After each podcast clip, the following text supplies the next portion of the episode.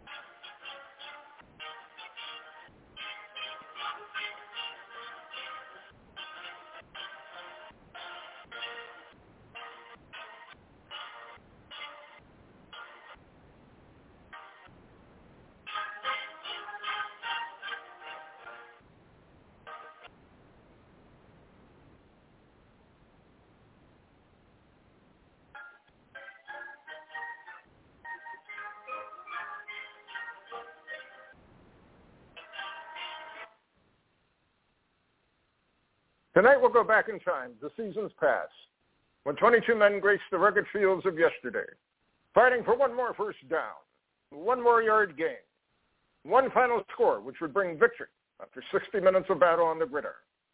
Tonight we'll explore the world of gridiron greats.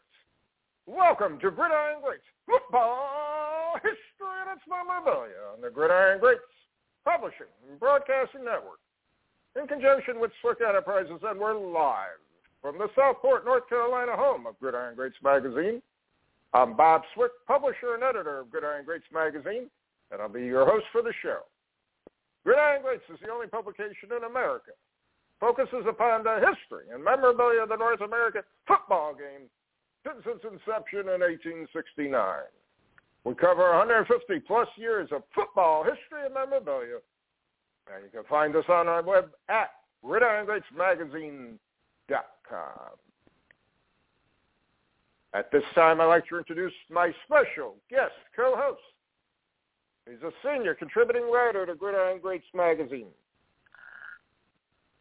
a football memorabilia and card collector and historian that has one of the most advanced collections in the country of pre-World War II items, in particular the 1925 Pottsville Maroons. He's well known to Gridiron Greats magazine and our podcast, and I'd like to welcome to the show this evening Mr. Jeff Payne. Jeff, welcome to the show. Hey, Bob. Thanks for the intro. Great to be here again. I'm really looking forward to this show. Thanks for filling in again. As uh, I mentioned in the last show, Joe Squires, my regular co-host, is uh, vacationing watching football in Qatar for the World Cup uh, hopefully he's doing okay. I've been reading all sorts of things about the uh, about the uh, play over there and the crowds and everything else. So uh, be an interesting. He'll have some interesting stories to tell, I'm sure, when he gets back. But in any event, we're here, we're now, and we're going to talk about a very, very interesting and not so well known football, for lack of a better term, uh, clipping and or premium set, and that's the Albert Richards set. And Jeff, you're pretty much the expert on it, and I'm going to hand off to you and give us some background on this very, very interesting vintage football premium set. Well, enough I'm the expert. Uh, Mike Moran is um, definitely somebody who has uh, tracked this set and has lots of info on it, but due to him and others, I've been able to gather up some info for you. Um, it is very rare and a set that most people don't know much about. It was um, produced in 1929, and the history, as I understand it, is a company named Fried Osterman was a glove manufacturer, started around 1902 in Milwaukee, and they focused on gloves for about 25 years, and then in the mid to late diversify into outerwear. And um, for whatever reason, maybe they thought their name was too associated with gloves. They created a new division that they named Albert Richard. I'm not sure where that name comes from. Uh, the original name of the glove manufacturer was the two founders' names, so I'm guessing their family names, maybe their first names or middle names or kids or you know something like that, right?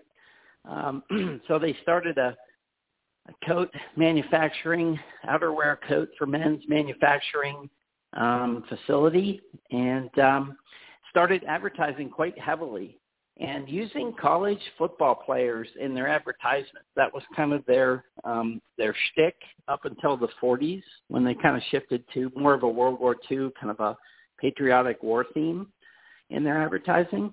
Um, but they produced a bunch of different things during that era. They produced a couple of books, pamphlets for kids. They produced some maps that showed where all the football teams were located in the U.S. Um, you know, some other other types of things. But you know what they're probably best known for, and what is most desirable and hardest to find, are these 1929 premiums. Um, in 29, they created a set of the 11 college All-Americans from that um, you know that All American class. Each premium has one of the 11 All Americans on it. Um, they're all wearing an Albert Richard coat, which is the kind of interesting, uh, unique, um, I guess, characteristic of the set. Which when I first saw them, I saw them about a decade ago. I think Mike Moran posted them up on a forum, and I just thought they were spectacular. I'd never seen anything like it before. You know, these great football players dressed up in these really, you know, probably high-end coats that they sold. Um, it's just a great look. Some of them were holding a football. Others were just posing, standing there. Some were indoors. Some were outdoors in the cold. Um, some were wearing gloves, probably, you know, Fried Osterman gloves. Um, and they were just really cool. Um, never had never seen them before and uh, up until recently had not seen them come up for auction or appear anywhere other than I knew a couple of people that we know had the set, but I had never seen right. them come up before. Right, and um, seeing what Mike posted, and I do remember Mike posting those years ago, and and seeing and reading about it. What I was pretty surprised about, I don't know if you got any um, information on this they're basically coming out during the depression. And mm-hmm. um it I, I i'm just i was just kind of amazed in a way they would continue a premium or a promotion like that given the economic conditions at that time not unless they felt that the uh, higher income you know people of the economy at that time still had the money to spend for better clothing so on and so forth. So i i think that i think that's a that that's part of the lore of the set at the same time yeah, definitely a depression era set. Um, you know, that year, 1929, the All-American team, really there's only one, um, I would say, you know, extremely well-known player in the set, um, and that's Bronco Nagurski. I think he carries most of the value in that set. Uh, he's obviously in right. the, you know, Pro Football Hall of Fame. There are four others that are in the College Football Hall of Fame, um, but definitely lesser known than Nagurski is. Probably the best known is Chris Cagle, who was a halfback for our Army, three-time All-American, played in the NFL for a while, Giants, and then he was actually an NFL owner. He and um, another player um, bought into the Brooklyn Football Dodgers, who were a 1930s team. He was part owner of that team for a while. Um, unfortunately, tragically died in an accident when he was only kind of late mid to late 30s. Um, but um, he's probably the next best known player, and obviously he's in the College Hall, Hall of Fame. Um, but really, Bronco is is the big dog in the set. Most definitely, and, and I think that's what drives the set to a large degree.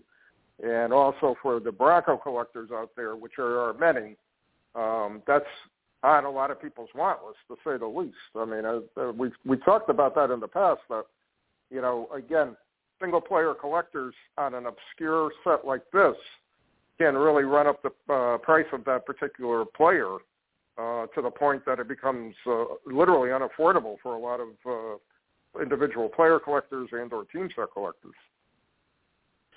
Yeah, no doubt. And these are a little bigger than regular size. Um, you know, the letter. They're kind of not. They're nine by twelves, so they don't fit into kind of standard folders and standard slips.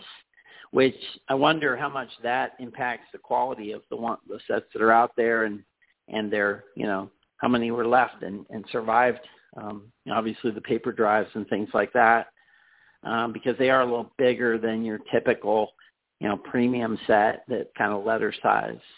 Um, they have some interesting slogans, which I like on them. Each each of the fronts, the backs are blank, but the front has this image of the player wearing their coat, and they're all wearing, I believe, a different um, uh, a different coat style from you know Albert Richard.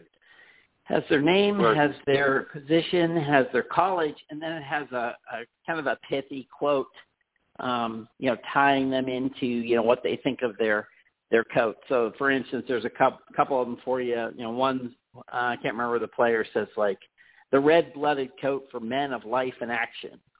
And uh, another one says, with Albert Richard as a teammate, you're sure of comfort, ease, and style. So they had each of the athletes, you know, kind of well, they probably crafted the quotes um, and have those on the front of the premium. The banks are the backs are blank. So um, yeah. it's kind of an interesting set. Now, I hadn't seen opinion, any of them come up. Hadn't seen any come up for auction. Um, I saw one trimmed Bronco Nagurski came up probably five years ago. I do believe it was Mike Morin's. I think a double for him, and I was able to snag right. it. So it was the only one I had until, ironically, this year two popped up. One popped up at the National, um, you know, which you and I were at in in uh, right, right, you know, Jer- in Jersey. Um, unfortunately, I missed on it. Somebody else we know got it, which was awesome, um, which was great. And wouldn't you know it, a couple months later, somebody posted the set to eBay, of all places, and my jaw just dropped to the ground when I saw it. So I was so bummed that I missed the one at, you know, in Atlantic City and then here this one shows up on eBay. You know, I did the usual, contacted the seller, wanted to make sure it wasn't going to disappear on me. You know, I don't I don't usually try to get sellers to, you know, sell things offline, but I will check with them to make sure they're not planning to do that. You know, because if they are, yeah, then yeah. at least give me a shot at it too. But if you're not, I'm cool with that. And he said, nope, I've, I'm going to let this baby run to the end. And I asked him what he knew about it because I wasn't sure if he, you know, knew what these were or not. Um, thought I'd educate him maybe a little bit, but he said, "Oh, I've, I've been collecting football for a long time. I've had these for a long time. I just decided to downsize, and I've decided to let them go." So I was like, "Okay, that's cool." So I was fortunate enough to pick them up, which was great. So I got the got the set. Now, in your in your opinion, Jeff, how many do you you know yeah, and I know you don't know uh, an exact number, but how many of these are actually in existence? Do you have any idea? Can you make it a, a, any type of educated guess on it? Yeah, well, I mean, it's hard, right? I mean, they're, none of them are graded. I've never seen a graded one. I don't even know if PSA even know what to do with them. You know, um, I, can't I know four sets. Yeah, really. I know of four sets. So there's four that are just kind of in our world of people we know. Um, and you know, you got to figure. I always at least double or triple the number of known sets because I got to figure there's there's um, you know obviously collectors out there that that don't share and and you know give you information. So I mean, I'm guessing 10 to 15, maybe at the max, yeah, I was, right? I was going to say the same thing. I, I say maximum there's te- there's 15 of them out there, and minimum there's probably at least eight to 10. And um, Mhm. it, it's an incredibly rare set on top of everything else, and uh, a unique set, especially with the Nagurski in it. So it's, it's got all the it's got all the uh, the pieces for just a, an incredibly rare, another incredibly rare vintage set that's not that well known, but again, we've tried to educate people on it over the years. and uh, to try to get them to understand that there, you know, there are more things than football cards out there to collect. And here's a here's a great example of something that uh, you would never. A lot of people don't even know exists, to say the least, and and is exceptionally rare at the same time. Yeah, just just another example. I mean, so many dealers talk about how there's no pre-war football items out there to collect, and I always laugh. I mean, there's there's a lot of stuff once you dig into it. Now it's very obscure and you know very rare a lot of times, but there's a lot more out there than people would imagine. Um, and because it doesn't, they don't often go through dealers. The dealers don't even know about a lot of these things. Yeah, exactly. And, and again, um, we did you know we did an article. You remember in, in Gridiron Greats, we did a, a at that time was one of the more up to date checklists on pre-war stuff you could actually collect. Which mm-hmm. there are mm-hmm. certain things that we left out of it. So um, I mean, it's just there's a ton of stuff out there to collect, and uh, it there, there's stuff still being found to this day. But uh, I, when you started posting on this set again, and I brought back memories of what Mike had, uh, I just found it to be fascinating to see see it again and, and to actually see the um, uh, and, and uh, not, let me rephrase that to appreciate even more so the rarity of it uh, mm. than I did ten years ago because it's it is it is beyond rare and uh, you are to be congratulated having a complete set like that because that's amazing, a truly amazing piece. And uh, again, you're not going to. I don't think we're going to see any warehouse finds of them over the the next ten years or so. I just don't think they're out there one way or the other. No, and they seem to have been um, distributed as a group. So they also come with a 12th premium. It's just a, um, it just describes the set, and every set I've seen or every collection of these I've seen has that 12th premium. So my guess is they were distributing these um, in stores. You know, mine actually on the um, the 12th premium at the bottom it has a stamp for the store that I'm guessing these were distributed from in Chicago. And so they were probably bundled up in, you know, some sort of a folder or some sort of an envelope and, you know, distributed out to people who were interested in the Albert Richard coats or maybe we're buying the coats. Um, I've never seen an advertisement. I've looked as to, you know, these premiums and how they were distributed. So just speculating. Exactly. Well, it's uh, again a great set to collect uh, and another unique part of our football history and football memorabilia that we do collect, and um, just just an ama- another amazing piece uh, to look at and to view.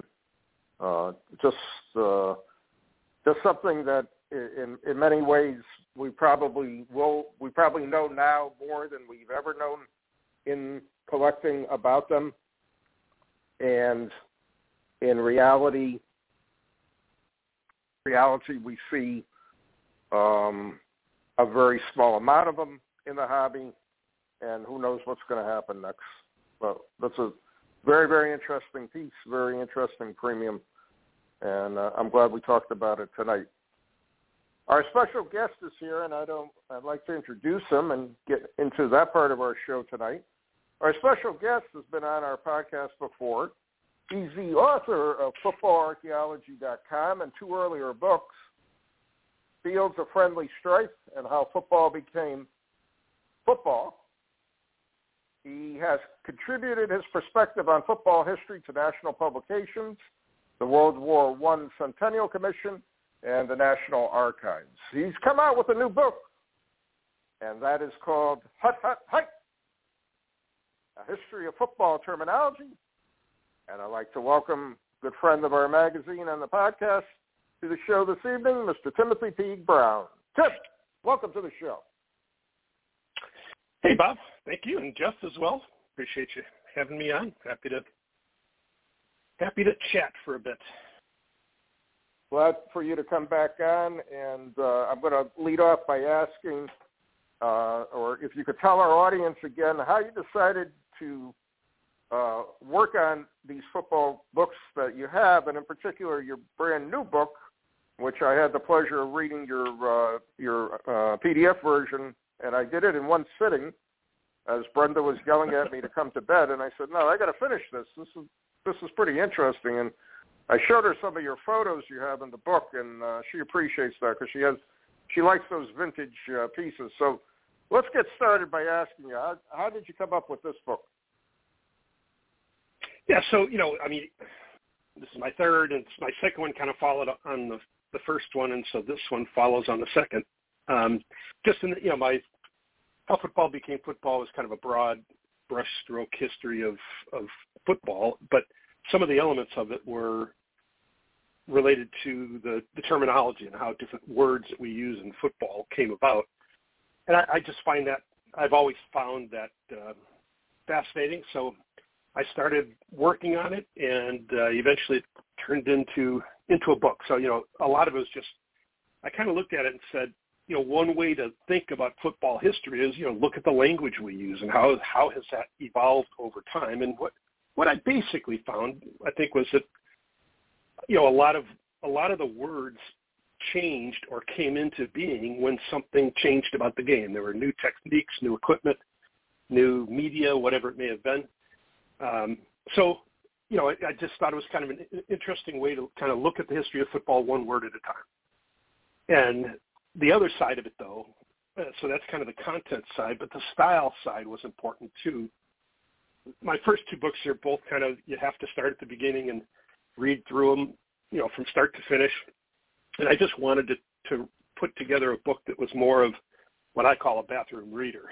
you know, it's a, uh, so this book, you know, it defines or looks at the origins of, you know, about 420 words, and that, but it's told in about 220 stories. So it might be just one word at a time or a group of words, but each of them is kind of a standalone half page, one page, two page story. You know, you can open the book randomly, you know, flip it open, uh, you know, read one story and put it down and you've learned something. Um, now, if they're like you, then you can start at the beginning and end at the end. But, you know, you can, whatever style suits you, uh, have at it.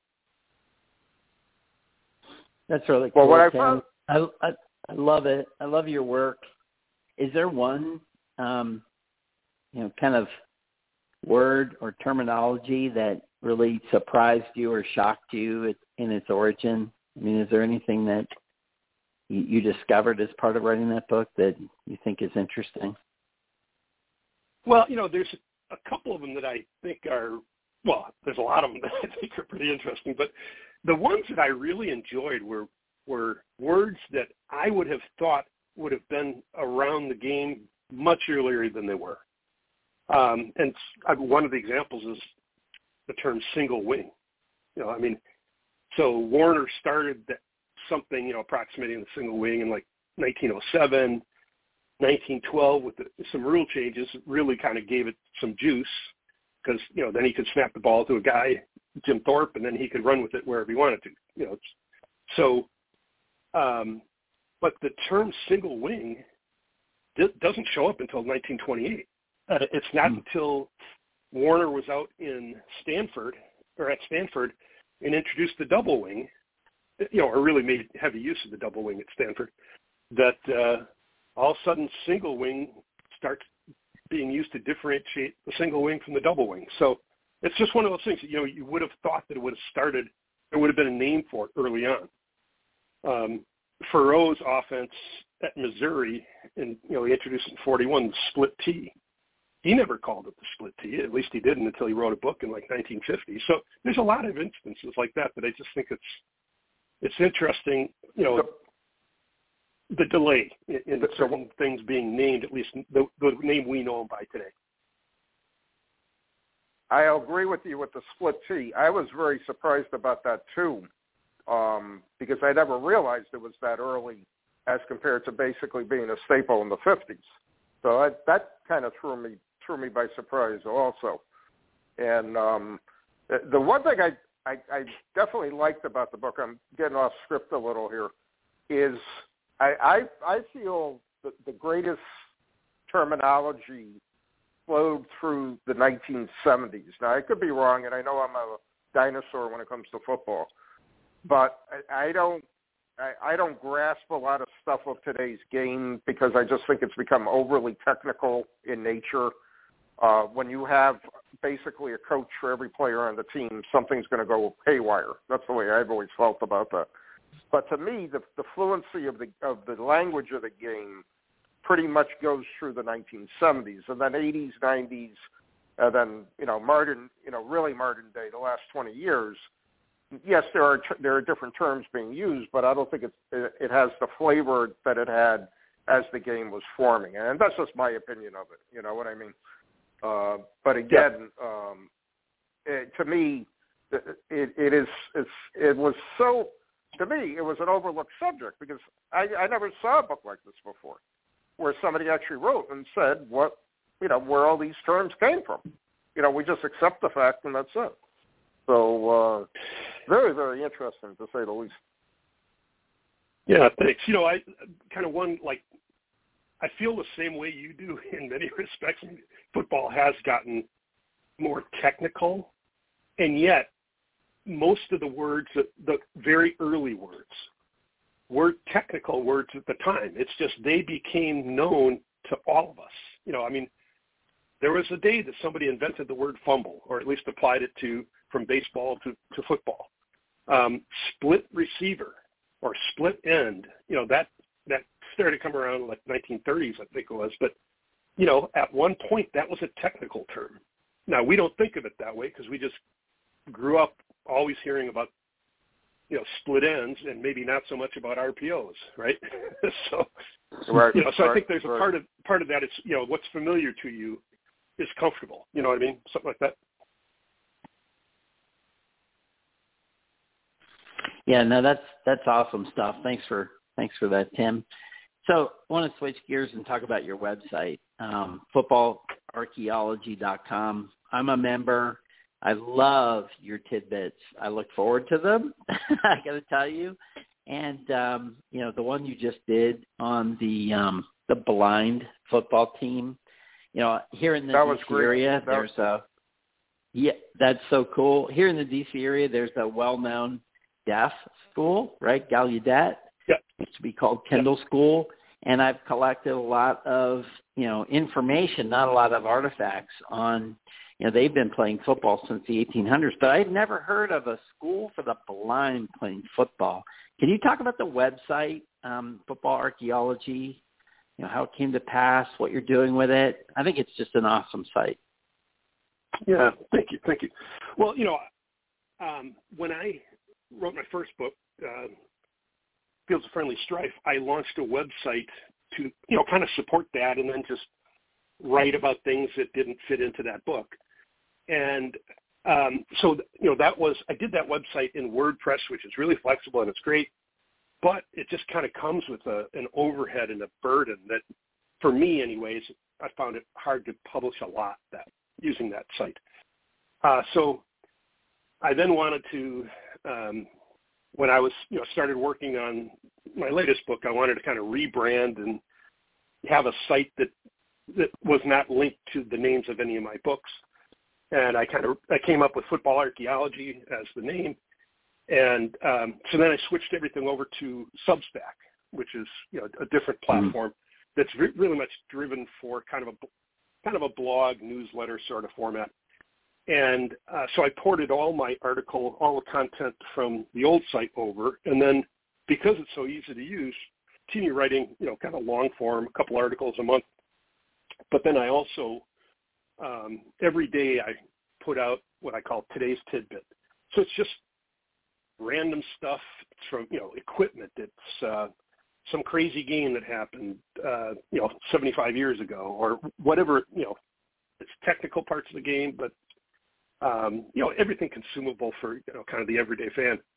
Um, so, you know, I just, I kind of bounce around whatever strikes me as something I want to write about, then I write about it. And, you know, uh, it's starting to catch on, you know, I mean, I, I've grown like 50% in subscribers just so far this month. So it's, it's starting to pick up a little bit, which is, you know, which is good. Share the wealth.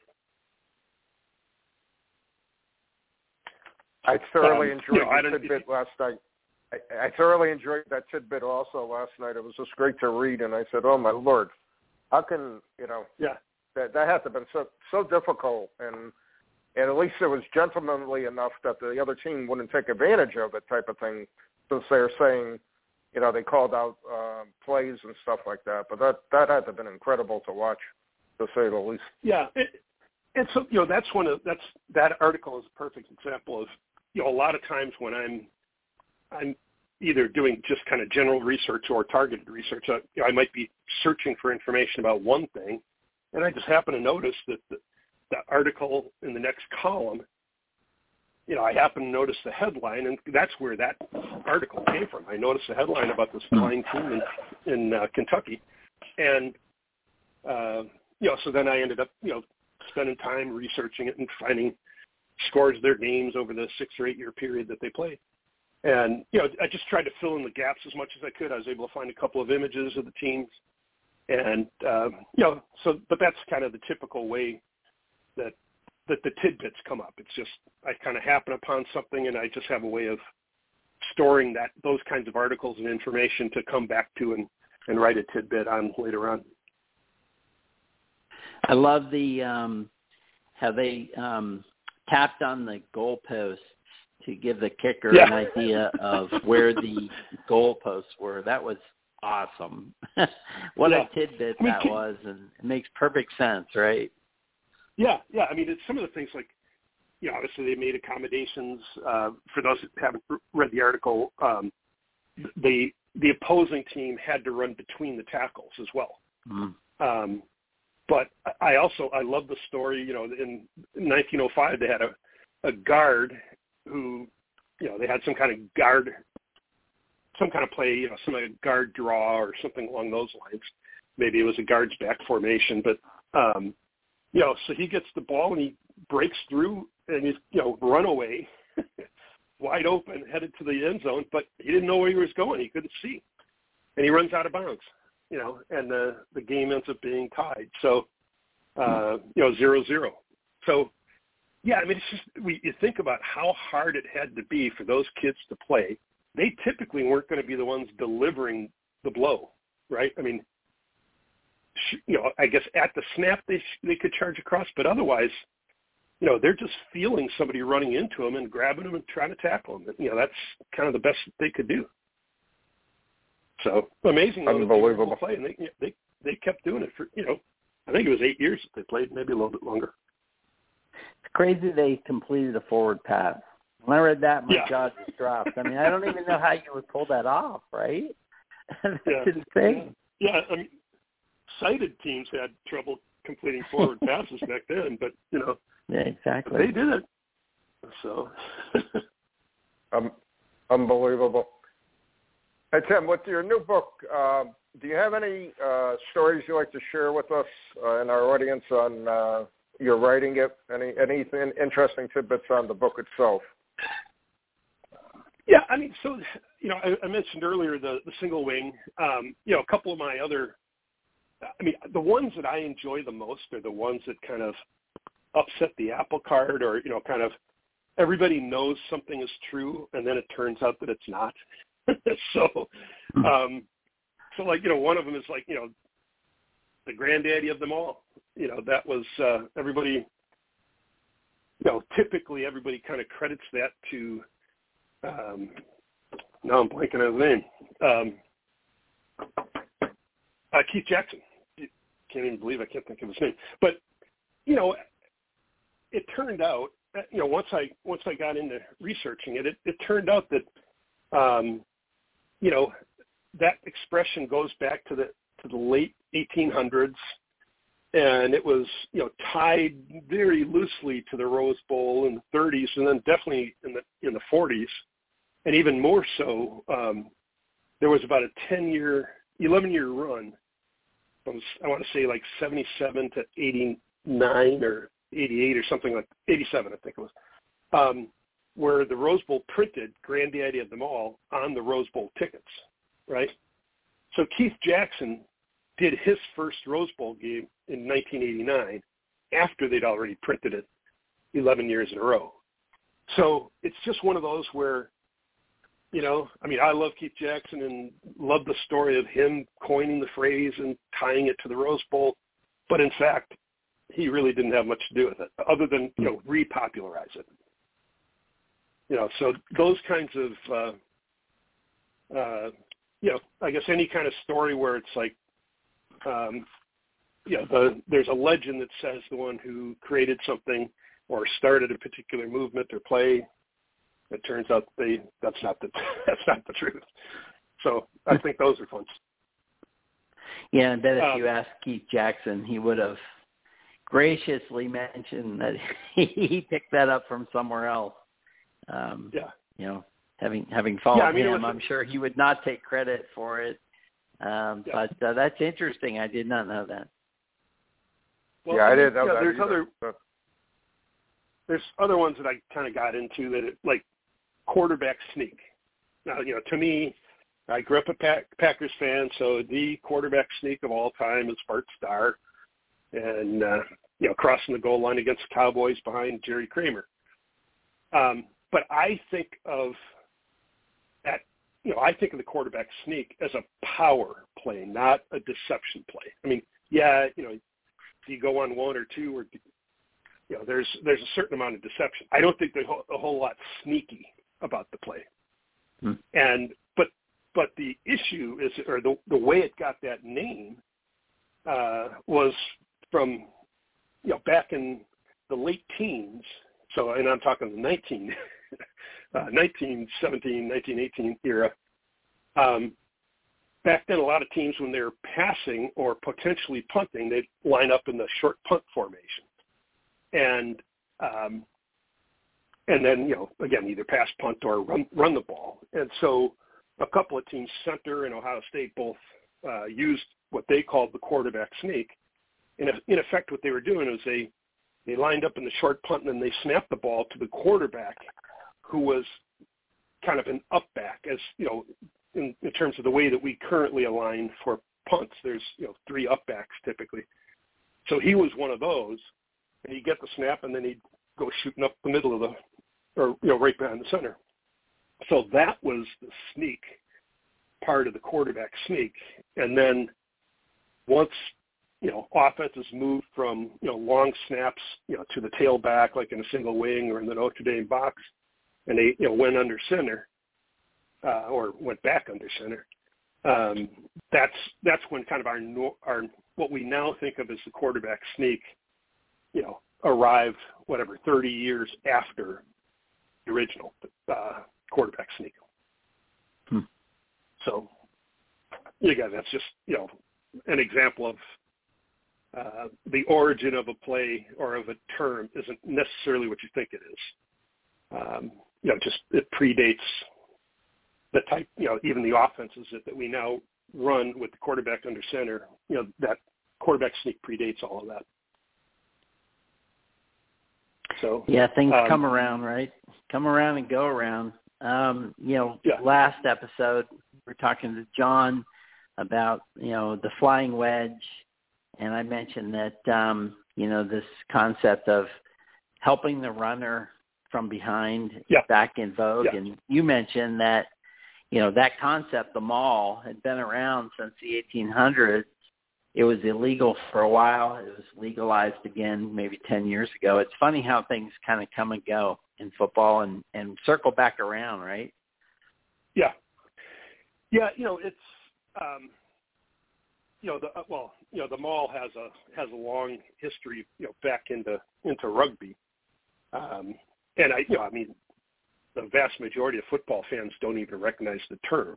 Right? I mean, it could just because it was never it was never used, um, and yet you know, like you said, you know, the past ten years or so, um, the NFL uh, and college have uh, made it legal again to push. You can't pull your you know quarterback or whoever the ball you know the the runner is, uh, but you can push, and it still remains illegal in high school to do that.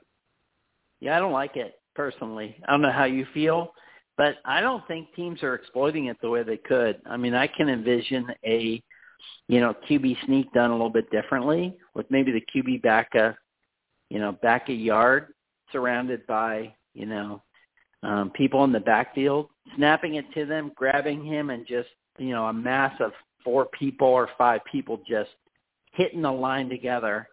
I I, I don't like it personally, but I can't believe the NFL isn't using it more. Using it strategically, right? Instead of just like pushing somebody along if they happen to get stuck. Yeah, yeah, yeah. I mean, it, I think that there's. I've seen some uh, some high school teams. You know, I've seen some some film of them kind of using it a little bit more strategically. Um, but yeah, I just soon, well, for a couple of reasons. You know, I think uh, American football, I'd be fine if they went, you know, kind of the Canadian style with the defensive line having to be one yard back. Um, just you know, fewer, you know, concussive kinds of hits for the linemen, mm-hmm. and it would make sneaks, you know, typically in the CFL anyways, if you go for a uh, for a quarterback sneak, it's pretty good chances you're going to make it. Mm-hmm. So, so back to your books. Um, what are the differences and similarities? You mentioned kind of they evolve off of each other. Um, you know, what do you think the the differences, similarities are between the books you've written, and you know, kind of what are your thoughts on the progression of those books? over time? Yeah, so the, the the first one is really about the teams and the times of the World War One Rose Bowls. So uh, the 18 and 19 Rose Bowls were played by military teams, and I actually got into that purely from a collecting standpoint. I happened to buy a program uh, one time that was um, I wasn't sure really what I bought, and it turned out that it was a program for a playoff game uh, out in California, they had a playoff to get uh, to determine the Western um, representative for the 1919 Rose Bowl, and that kind of set me off down a path. Um, but so the, you know that book is really you know kind of a classic um, profiling of teams in a time. Uh, um, you know, so it's it's a pretty focused subject. Now, you know, I try to kind of put them in the uh, like you know try to put them in into the place and time and kind of fill in all that background. Um, but but it is a, you know more of a profile sort of book. Um, uh, how football became football is, is very much of a you know I basically tried to describe how the game evolved, but not just the play on the field. It's you know it's the technical side of things. It's how did practice evolve? How did mm. uniforms and gear evolve? How did the media? How did the fan and environment evolve? How did the field and the stadium evolve? So, the, you know, and kind of they they kind of ch- all changed together um, in one way or another. But um, so that is again very much of a you know kind of broad brush strokes of of the game. Um, and then so and then the third one is really um, you know looking much more at the game from a language standpoint. So there's overlap certainly between the second one and the third one. Um, and if you've, you know, if you compared the two books, you'd see some of the same images, some of the same drawings, that kind of thing, because, you know, I think they still fit. But it's just kind of, it's looking at a lot of the same subject matter, but just in a, you know, slicing it differently. And so, hmm. you know, I just, you know, I learned a bunch of things by just looking at some of the same information, but doing it from a very different, you know, when did this, when did the word first occur as opposed to when did a certain play or formation uh, or piece of equipment, you know, first occur, which is really what the second book was more about. So it's just, you know, I, I think it's just um, even something as simple as, you know, home and away games. You know, that seems like just such a straightforward term or two terms, but you know, in football they called them home games. You know, starting in the 1880s, 1890s. But the idea of away games as a term that didn't show up until like the 1930s in in American wow. football. You know, soccer and and even baseball used it earlier, but football away game didn't show up till the 30s, and it just seems like what did they call it? you know, um, you know, I've got a I've got an image from a Syracuse yearbook, and they called them home games and abroad games, which wow. seems like such a bizarre term, but you know, you know, somebody has to invent words, you know, hmm. along the way, and, and so exactly. Uh, they figured out they thought abroad made sense. Well, okay, no one, you know, that did, didn't get a whole lot of pickup, but um, but it was yet I think another 20 years before away game, you know, really became common, uh, got into common usage.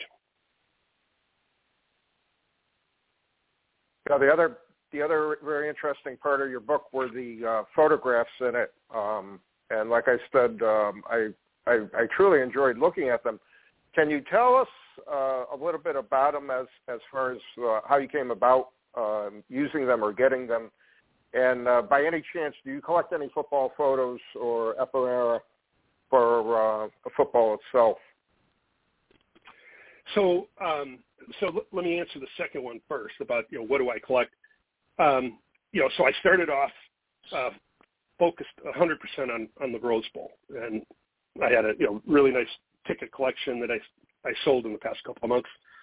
Um, and I, I just kind of um, as I as I've written each book, I, I went from kind of a full Rose Bowl to then I was you know I still collect some military football uh, stuff, especially pre you know World War II, um, and then for the last two books, I've been mostly focused on buying RPPCs, you know, some schedules, some you know kind of brochures, and obviously a lot of books by you know football coaches.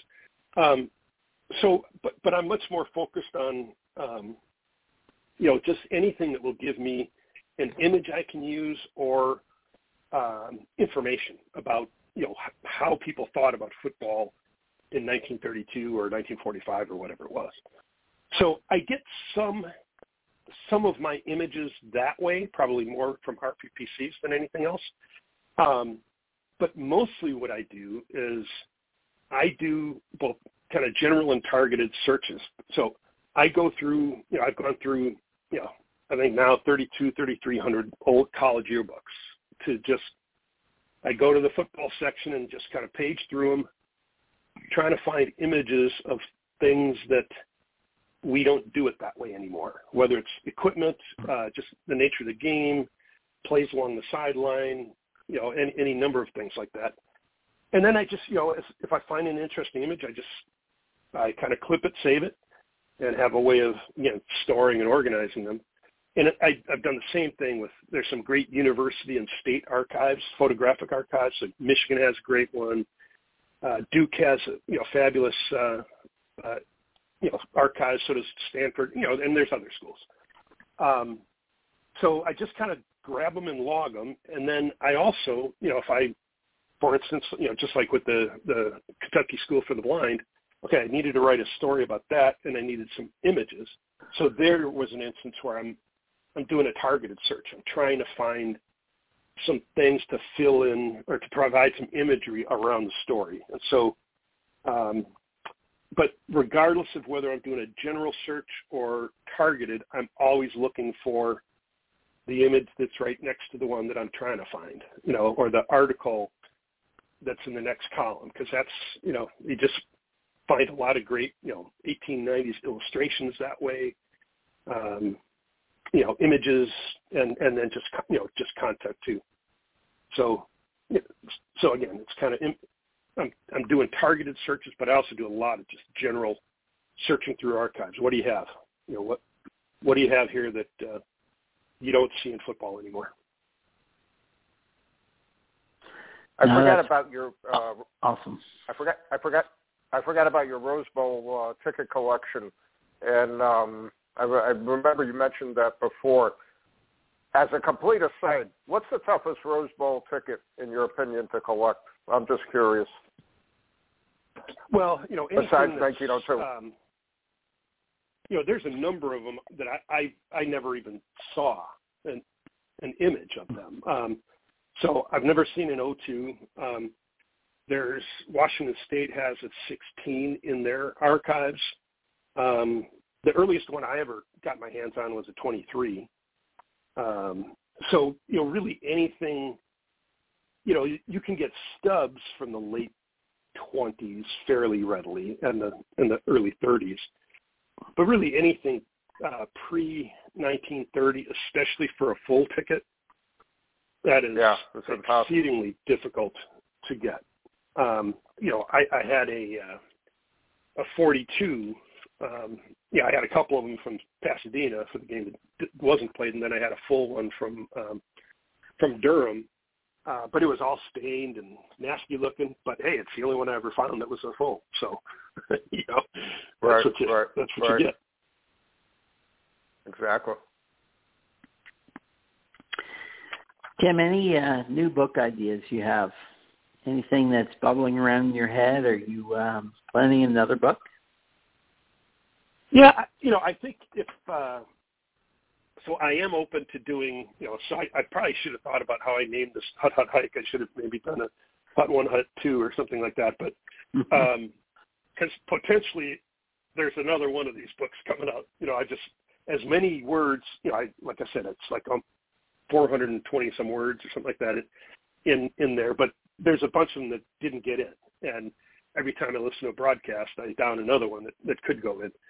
So you know, potentially um, do something with that. For sure, I'm going to keep do, writing some of those up, and I, there's a section of my uh, website that's now I renamed it, but it's now called Hut Hut Hike. So I, I'll add some new terminology in there and post that. Um, but the other one that you know I think maybe the likeliest thing that I would do is is a, a a book on you know football oddities. So you know I a lot of innovations in the game uh, come through somebody finding some kind of different way to do things, or uh, uh, they notice a mistake in practice, and it turn you know like several of the option series that have that came out in the 60s and even the 90s um, were you know stemmed from a coach realizing that a mistake that was made in practice had a lot of potential. But there's also a lot of innovation that comes from somebody kind of uh, you know, kind of kind of busting through, you know, finding a loophole in the rules, and so they they do something that is legal, but in some cases, everybody looks at that and says, "Oh, that's great! I'm going to start doing that myself." And in other cases, they view the use of a loophole as kind of uh, bad sportsmanship or silly or whatever it may be. So my point is, is kind of there's there's innovations and there's oddities, and there's a fine line between the two. and so, uh, but I, I think the oddities are really fun. Um, I've written some things in the past uh, about the reverse center that you know Syracuse ran it in 1941, 40 or 41. Um, the reverse quarterback that came out of Georgia Tech and some other places. The tower play, you know, having a guy, having a guy stand on top of another man's shoulders to block an extra point. You know, just things like that that were quickly ruled illegal. you know, uh, you know, I just I find those kinds of things really interesting um, because again, it's you know, uh, there's a, a guy who was uh, coach in Arizona who argued that we should number the football field from zero to 100 instead of going up to 50 and then going back down from 50 to zero. Now, you know, there's nothing that says you couldn't do it that way. Um, but no one ever picked them, you know, took them up on the offer either. You know, so it's just things like that that uh, make sense in their own way, um, but you know, typically end up getting getting shut down. If if not right away, then you know by by the end of or by the next rules committee meeting, you know they they kind of find a way to get rid of certain things pretty quick. Yeah, no doubt. What's the best way for people to get your books? Is it Amazon? Do you have a direct site? What- What's the best way to purchase your book? Yeah, it, it's Amazon. So the this Hut Hut Hike um, is not available yet. I'm hoping to have it available in the next you know ten days or so. Um, but the other two are available on Amazon. Um, and then the way I do it on Amazon, um, if you so it'll be available both in print and in you know for the Kindle reader on Amazon. If you have Kindle Unlimited, if you subscribe to that, then you'll be able to read the book for free. Uh, Hmm. all three of them. Um, and then, you know, as an author, you have the option, you know, to just click a setting on Amazon that they can then also distribute it through like Walmart and Barnes and Noble, and so that will happen probably, you know, not in time for the Christmas season, but um, that will eventually, you know, work its way through the process too. So if for some reason somebody wants to buy from one of those, uh, you know, those organizations, you know, they can have at it. But so basically, Amazon is the is the answer. Tim, we're almost out of time. Um, any advice that you may have for a beginning collector and or writer of football history and football collecting memorabilia? Yeah, you know, I, I guess you know I, I look at it like anything. You know, the sports you play, the women you're attracted to, you know, whatever. Uh, lots of your career, you know, um, you know, as far as collecting and writing, it's like find something that, that you enjoy, right? And so if you if you enjoy the hunt, you know, if you enjoy finding a new item or finding a new piece of information, and then if you enjoy telling others about it, sharing it with others on some website or you know, podcast or however you know write a book, however it is that you do that.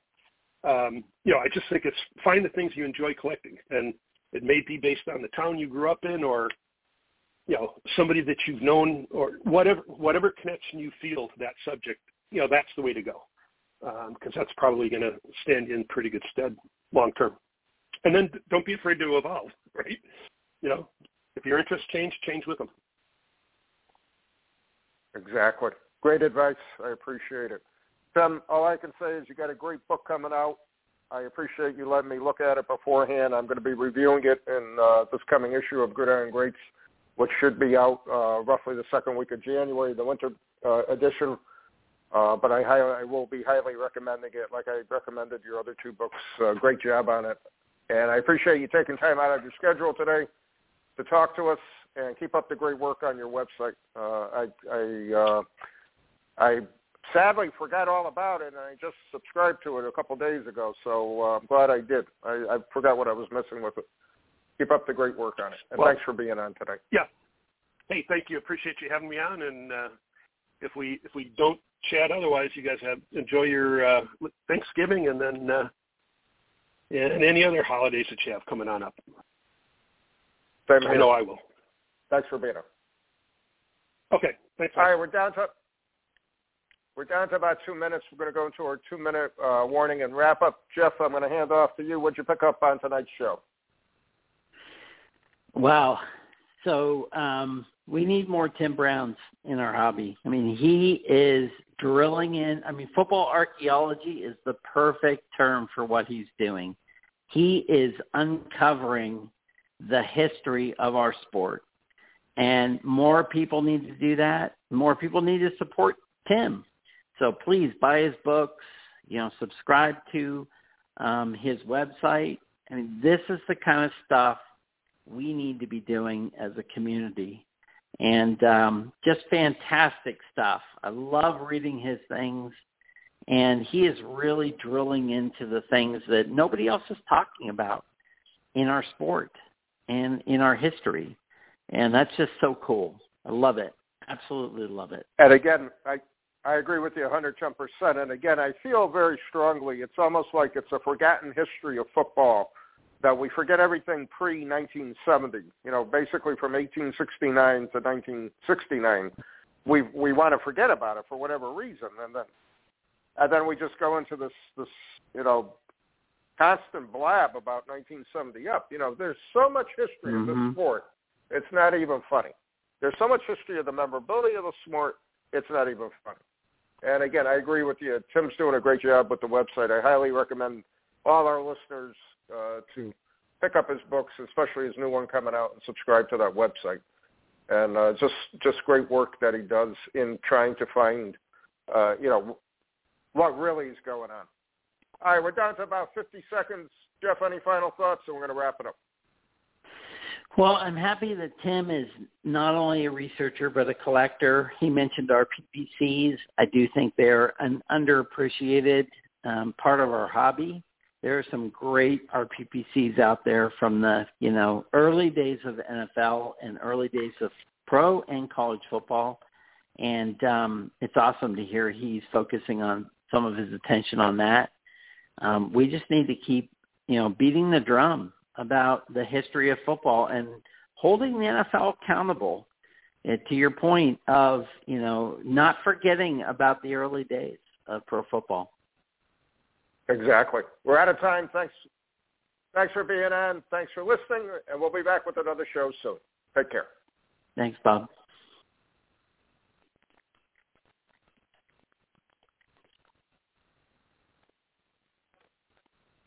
Hey there, sports history fan. This is Arnie Chapman, aka the Football History Dude, and I wanted to thank you for stopping by to listen to another episode here on the Sports History Network. Our podcasters are passionate about uncovering and sharing sports stories from yesteryear. And if you didn't know it already, we have over 30 shows across the network covering all sorts of sports history topics. In fact, here's a glimpse into one of our awesome podcasts here on the network.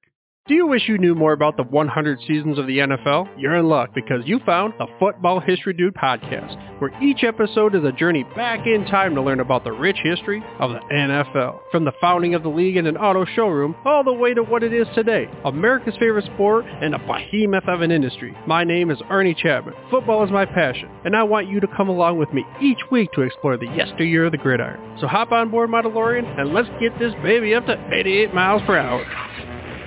How about that? I bet you're super hyped to go listen to that new podcast, right? Well, to learn about this show and all the other podcasts on the network, head over to sportshistorynetwork.com forward slash podcast. Again, that's sportshistorynetwork.com forward slash podcast. Head over there today to find your next favorite sports history podcast.